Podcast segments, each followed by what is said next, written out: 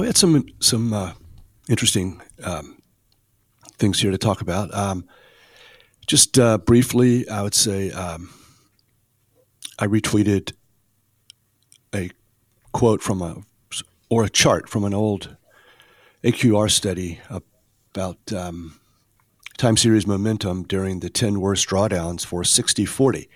A lot of interest in this. So, and it just made me think that, yes, this is exactly how we used to look at it in the 90s when I started trading. Um, how did CTAs do over a bad period for stocks or stocks and bonds? You know, a one or two or three year period. This is how we kind of added value, and this is what happens to your portfolio. Uh, the return risk improves if you add 10 or 20 percent CTAs to your stocks and bonds. And I thought how unfortunate we have gone from that to crisis alpha.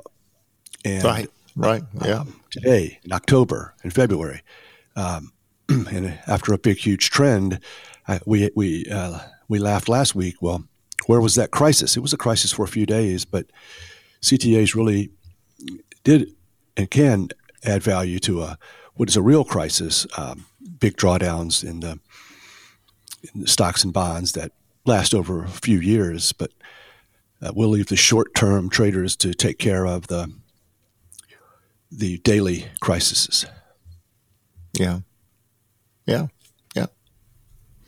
No, I agree. It's um, it's an important um, it's an important point, and it's how it's really what to me that's how the narrative has changed, right? I mean, and and and I don't know whether it's because we in the '90s we hardly had internet and information flow was you know slow, um, so so maybe we didn't focus so much on these you know short term time frames, but nowadays everything seems to be instant and and therefore the focus is almost you know did you hedge me from two o'clock to three o'clock today because the s&p went down by 3% or something like that? I mean it's it's a very different narrative um, and maybe we need to do more to go back to the old narrative